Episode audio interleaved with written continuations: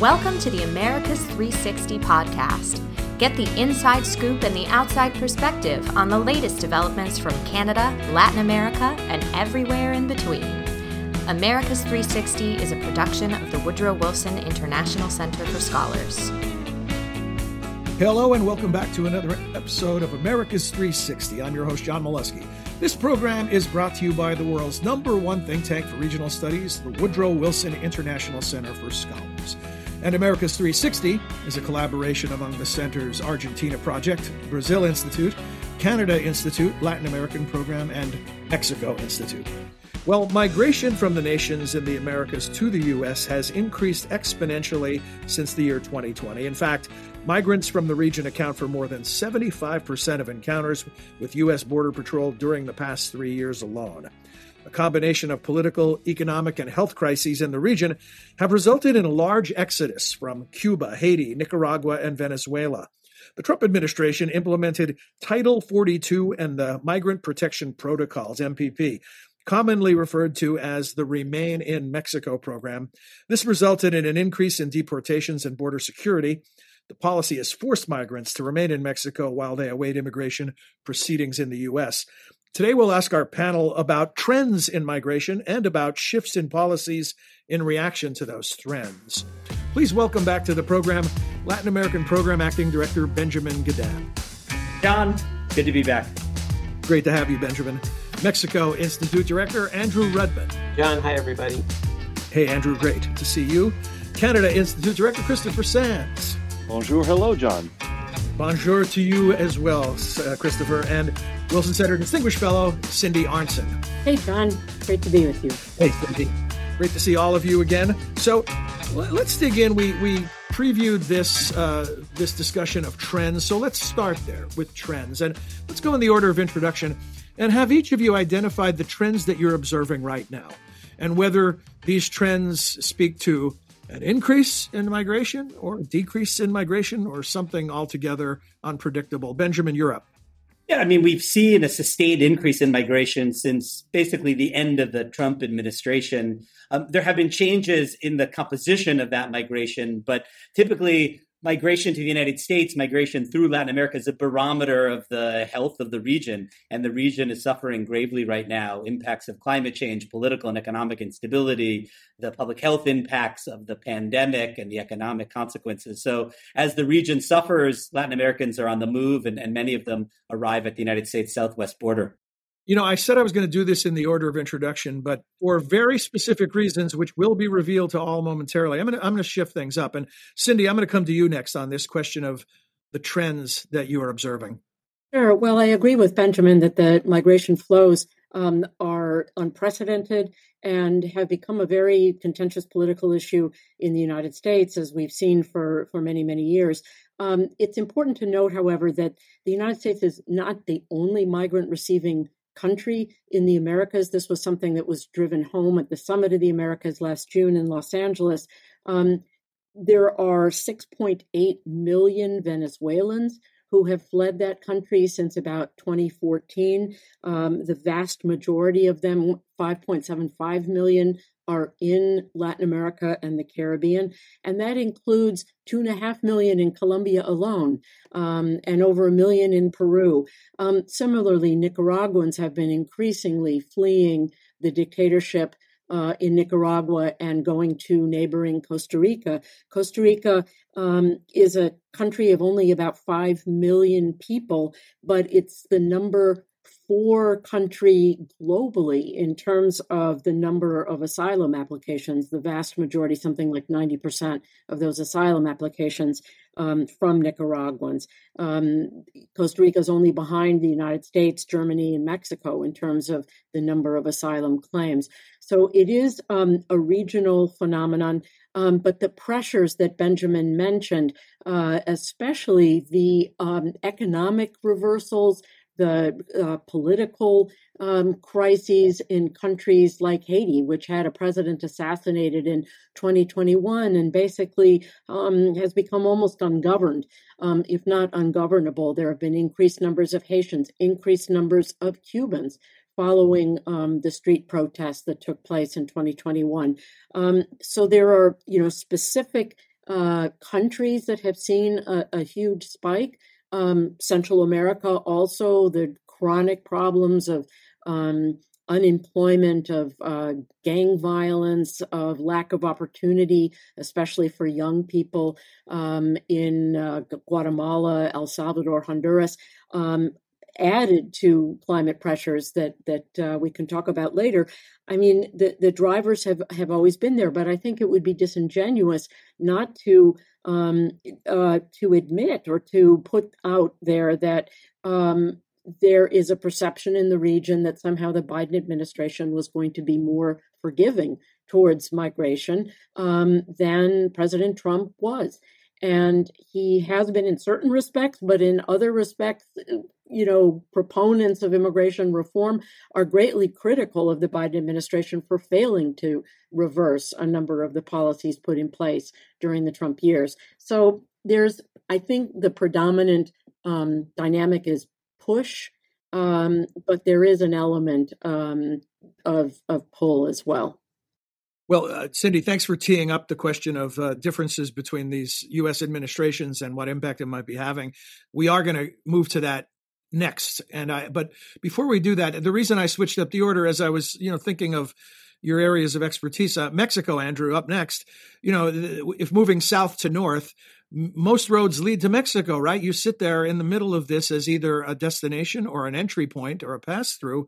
What is the Mexican uh, perspective on trends as we're speaking of them now? What do you, what do you see happening? That's that's a great question, John, and and and you're right. In, in this case, maybe not all, but but many roads do in fact lead to and through Mexico, and and it's you know important to keep in mind, as as my colleagues have noted, that um, a long time ago migration was all it was all Mexicans coming to the United States, and and over time we've been ebbs and flows. Um, migration from Mexicans is up right now, and that, is, as Cindy and Benjamin alluded to, has to do with the pandemic and, and economics, and also, um, in some cases, in, in Mexico and other places, of course, security. I, you know, I think um, we have to highlight or, or recognize whenever we talk about this, no, you know, these people are migrating because they're making a rational choice that risking their lives and spending lots of money to pay people off is the best thing for them to do. And and I think it's just, you know, we have to remember that um, these are pretty dire con- uh, circumstances that people find themselves in. Um, Mexico is, of course, both a sender and a receiver. And Mexico has tried, the AMLO administration has tried to be, um, in one sense, a gatekeeper, trying through its National Guard to reduce the flows and regularize flows going north. Um, so as the, the sort of pipeline approach, trying to provide protection for migrants, um, but has also cooperated with the United States uh, in that, in the, in the flows, and also in security matters. Um, when uh, President López Obrador met with President Biden in July, uh, Mexico made a commitment to spend one and a half billion dollars on border uh, border infrastructure and border security. So that's not an insignificant contribution um, to to the efforts, um, and and I think the other thing that to point out, and I'll close there, is that when they met after the Summit of the Americas, and and Mexico too did not, at least at the presidential level, did not attend the Summit of the Americas, but the two countries in their joint declaration agreed to collaborate on root causes, which gets to that point of people moving because they feel they have to, and on maintaining strong strong borders. So really that sort of two sides of the same coin approach. Thanks. Uh, you know, as we continue north, Christopher, uh, clearly this issue is it looks different by the time you reach Canada, right? Uh, as far as people coming in and or people moving out. Give us the Canadian perspective on movement uh, in the Americas. Uh, you know, well, great question, John. Um, Canada's got a very open approach to immigration, and that's because they've always had a point system so that for regular migration, they're looking for people who have skills that their population needs. Canada's about ten percent larger than the United States in terms of land, but then have a little bit more than ten percent of the size of population. So they have a low population density. There are a lot of skills they're looking for, and and so that has made migration popular. And to give you a sense, um, last, let's see, the current statistics are for twenty twenty-one. Canada had about seven point eight million people in the population who had been born abroad. And that's about twenty-two percent of Canada's population. That's a very large group. That's a kind of what we would think of as a big migration wave, but that's where the normal set is. Now, if you look at more recent trends, one of the things that's interesting is those deliberate migrants are declining. And Canada's had a rate of about six point one percent, six point one new migrants per thousand people, which is down about two percent from the previous year. And there's been a steady decline over the last decade of people migrating purposefully. On the other hand, refugees are a special case. Refugees have benefited from the very positive attitude about migration and sympathy for where they're coming from, particularly Ukraine. And so last year, twenty twenty-one, Canada had one hundred thirty thousand uh, in migration refugee status uh, uh, successfully applications, uh, successful ap- refugee applications. Sorry, I'm all bumbled here, uh, but uh, that's a nineteen percent increase over previous years. So Canada's taken that as a very global view. Now, many of those migrants are coming from Asia, and where the Americas comes in, traditionally Canada has not been a, a major source of migration from uh, the Western Hemisphere, although they do draw a lot of people from Caribbean countries, and they have done very well, in particular with Haitians, partly through Commonwealth and Francophonie connections. What's That's starting to change. And at the Summit of the Americas, uh, President Biden worked with Justin Trudeau to create a new quota to try to have Canada take five thousand uh, Central American migrants in the next year, uh, just because of there there are so many. And it was a real challenge, but uh, but something that the Canadians have generally embraced. So Canada's role in the hemisphere uh, may start to look like its role globally as a magnet for new migrants, particularly for refugees. Thanks, Chris. And, and Benjamin, I, I just wanted our listeners to know you're in Argentina right now, and you had an interesting observation about the, the, the point Cindy made that no one is untouched by the circumstances that we're talking about. It's true, John. I mean, I think often we distinguish the current regional migration crisis by the scale of the crisis and the numbers arriving in the United States. And it's true, the numbers are unprecedentedly high, and the numbers have been sustained for, for quite a while. But actually, I think what's newest is the geographic scope. So you point out, I- I'm in Argentina right now in Buenos Aires, you know, I don't know, over four thousand miles from Venezuela. There are one hundred seventy thousand Venezuelans now in this country. There's arepas on every menu. I was just curious the other day at a local bakery, and I asked, are there any Venezuelans working here? And they said, are there any Argentines working here? The entire staff was Venezuelan, you know, making these traditional facturas, these Argentine pastries. Um, so it really is incredible. You know, it's Haitians who left Chile, you know, after a different crisis in Haiti and are now traveling all the way up to the United States. It's Cubans at a scale we haven't seen in decades. So really, it's no longer, you know, Mexicans from the South, Guatemalans, Hondurans, Salvadorans. It's almost everyone on the move going almost everywhere in the hemisphere. The the scale and the scope of what we're talking about is, as you mentioned, it's from the small to the large. It's it, enormous. And my, my concern on any discussion like this is that we'll spend a lot of time talking about the problems and run out of time before we can start talking about potential solutions.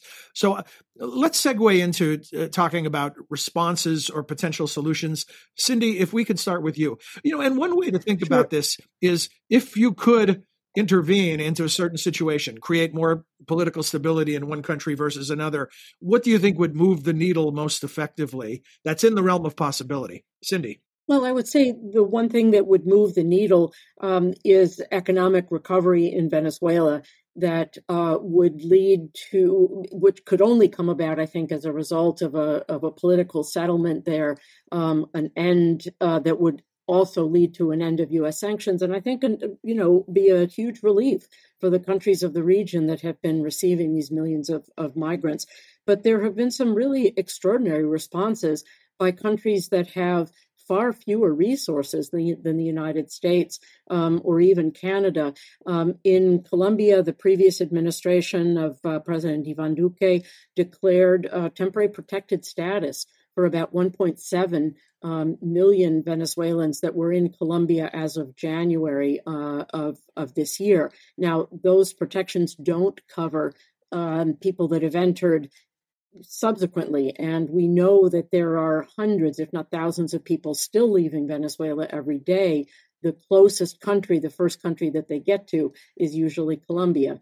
Um, and and nonetheless, Colombia, which was facing its own, you know, huge problems during the pandemic, decided to uh, take a bet on on um, on migrants as being an overall plus for the economy, um, something that uh, people that provided an initial uh, or who needed initial humanitarian support Um, when they first arrived, but over time became entrepreneurs and contributed to the economy. Um, Ecuador has done something similar. Um, uh, Peru is a little bit further behind, but there are efforts to actually integrate um, refugees and migrants um, into the economic and political and, and, and social safety net systems in those countries, which is quite striking given the um, overall hostility uh, in the United States, not only by the federal government, but also by state governments, municipal governments, um, to refugees. We're in a situation now where um, there are busloads of people arriving almost every day from the southwest border of the United States, trying to make the, the, um, the impact of Um, undocumented migration felt in the nation's capital. Of course, it doesn't fall on the federal government to deal with those people. It falls on the municipality. Um, but nonetheless, there's a um, uh, a sense of wanting to, you know, spread the impact of that, you know, beyond the border. Chris Sands. John, it's interesting. One of the tools that governments have used since nineteen sixty-seven is the U N Convention on the Status of Refugees. And that created an idea, the idea of a safe third country.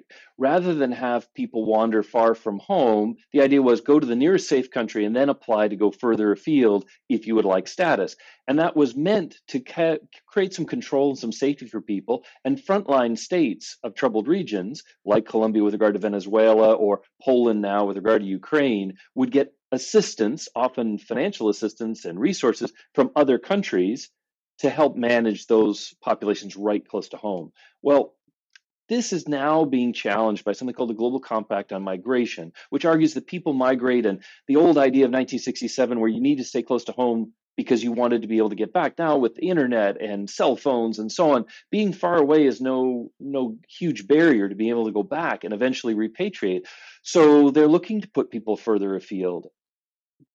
Canada has, in twenty twenty, an amazing case brought by the Canadian Council on Refugees against the government that argued that the that Canada had designated the United States a safe third country for migrants coming from the Caribbean and from Latin America, and that this designation was not thoroughly granted, and that actually in twenty twenty, Canada, then in the Trump, uh, looking at the Trump administration in the United States, was wrong to say that the U S was a safe third country.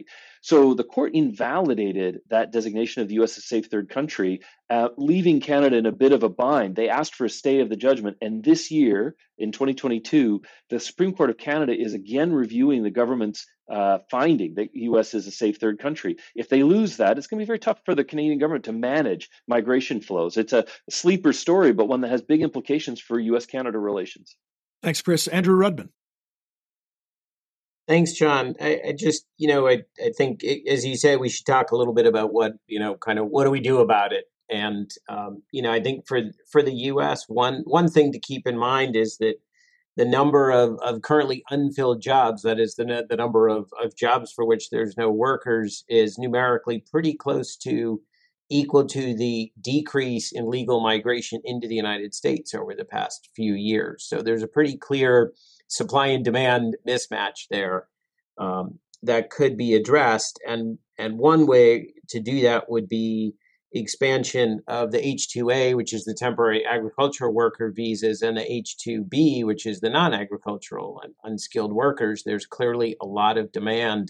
Uh, what we see, particularly in agriculture, which is so critically important for U S-Mexico, is that Um, Americans, uh, you know, citizens of the U S don't want to work in the fields. And so you see you have Mexicans picking produce across North America, and uh, increasing those numbers, perhaps, has been talked about before.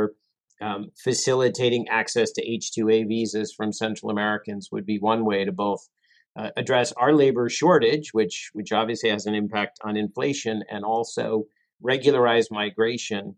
Um, and, uh, you know, fixing a longer term, fixing our asylum system is, uh, is something that people also talk about. Just, you know, you have all these people who are essentially waiting for their cases to be heard. I, I think one question it poses that I don't have an answer to is a lot of the people claiming asylum are probably not going to get it because uh, economics is not usually a, re- a justification. So I think that does lead future to you get through all the applicants and then you have to figure out what happens to the people who get who don't aren't granted asylum. Thank you, Andrew. Uh, You know, Benjamin, we, we've talked a lot about the notion that if certain circumstances could be improved, people would be less likely to leave home, but they are leaving home because that's not the case. How should we think about this? Are people moving permanently? Is this an exodus that will last for the rest of their lives? Or are they biding their time until things improve and then they'll at least hope to return home? Do we have any data that lets us know about what the circumstances are and what the implications are if these are permanent moves? Yeah, thank, thanks for asking that, John. I think we have to be realistic about the plans that these migrants have when they flee from their homes. And if they don't plan to return, we need to plan for their integration into their new communities. I'm glad Andrew brought up job opportunities in the United States. The same kinds of conversations need to be happening in lots of countries throughout the Americas. And you asked John about data. There is plenty of survey data that shows that people leaving places like Venezuela and Nicaragua, they don't plan to return home anytime soon, nor is there any prospect of solving the political and economic problems, the security problems, the climate change problems that have led them to leave their homes and communities. And so given the scale of the challenges in their homes and given the data we have on their intentions, I think we have to think seriously about ways to increase job opportunities for them, to regularize their status. We in Los Angeles during the Summit of the Americas, we hosted the then president of Colombia, the president of Ecuador, and a lot of experts. And the subject was not how do we find ways to temporarily warehouse these individuals until they can go back home, but rather how do we integrate them into their new communities so they can be productive and welcome members of their new homes. Thanks. Uh, you know, we're almost out of time, but Cindy, you raised earlier disappointment among people who'd like to see reforms, uh, uh, disappointment with the Biden administration and its actions or lack of actions.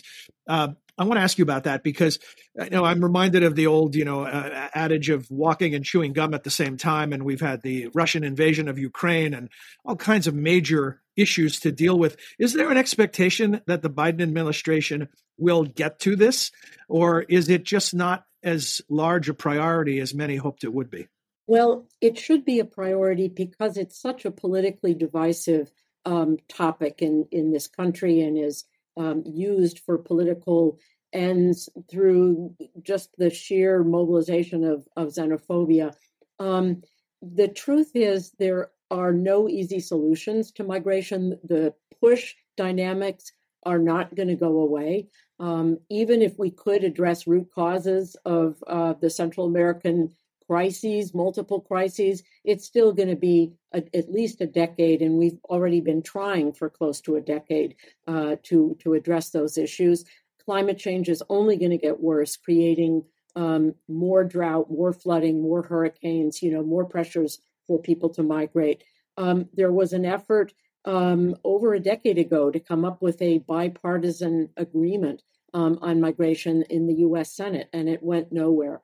Um, and I think that there really, there need to be solutions that come um, from a real sort of effort to come to grips in a bipartisan way with the pressures of migration. And I, I think that in the kinds of polarized environment that, that we live in, that kind of agreement is um, um, is not going to be likely. So I think the Biden administration is doing its best to manage it, to be more humane. They're not separating children from their parents, as happened, you know, in previous years.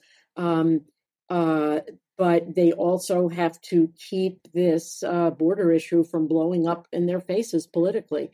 Um, and some border states are, in fact, swing states. So it's uh, very politically complicated, no easy solutions, and I would say no bipartisan compromises on the horizon.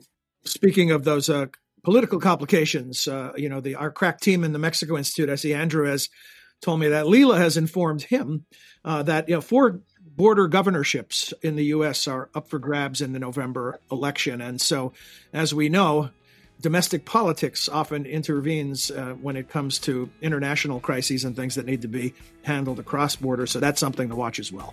Uh, you know, there's no neat, tidy package to end a discussion like this. So what we can just do is pledge to our listeners that we'll revisit it, right? Because there's always more to talk to uh, talk about. But thank you, Cindy, Benjamin, Chris, Andrew.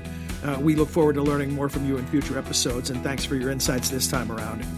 Uh, this episode of America's three sixty was produced by Oscar Cruz, Cecily Fasinella, and Zoe Reed, with the assistance of Joseph Bouchard, Thomas Michael, and Sophia Schuckner. We hope you enjoyed this episode and that you'll join us again next time. Until then, for all of us at the Wilson Center and America's three sixty, I'm John Molesky. Thanks for joining us.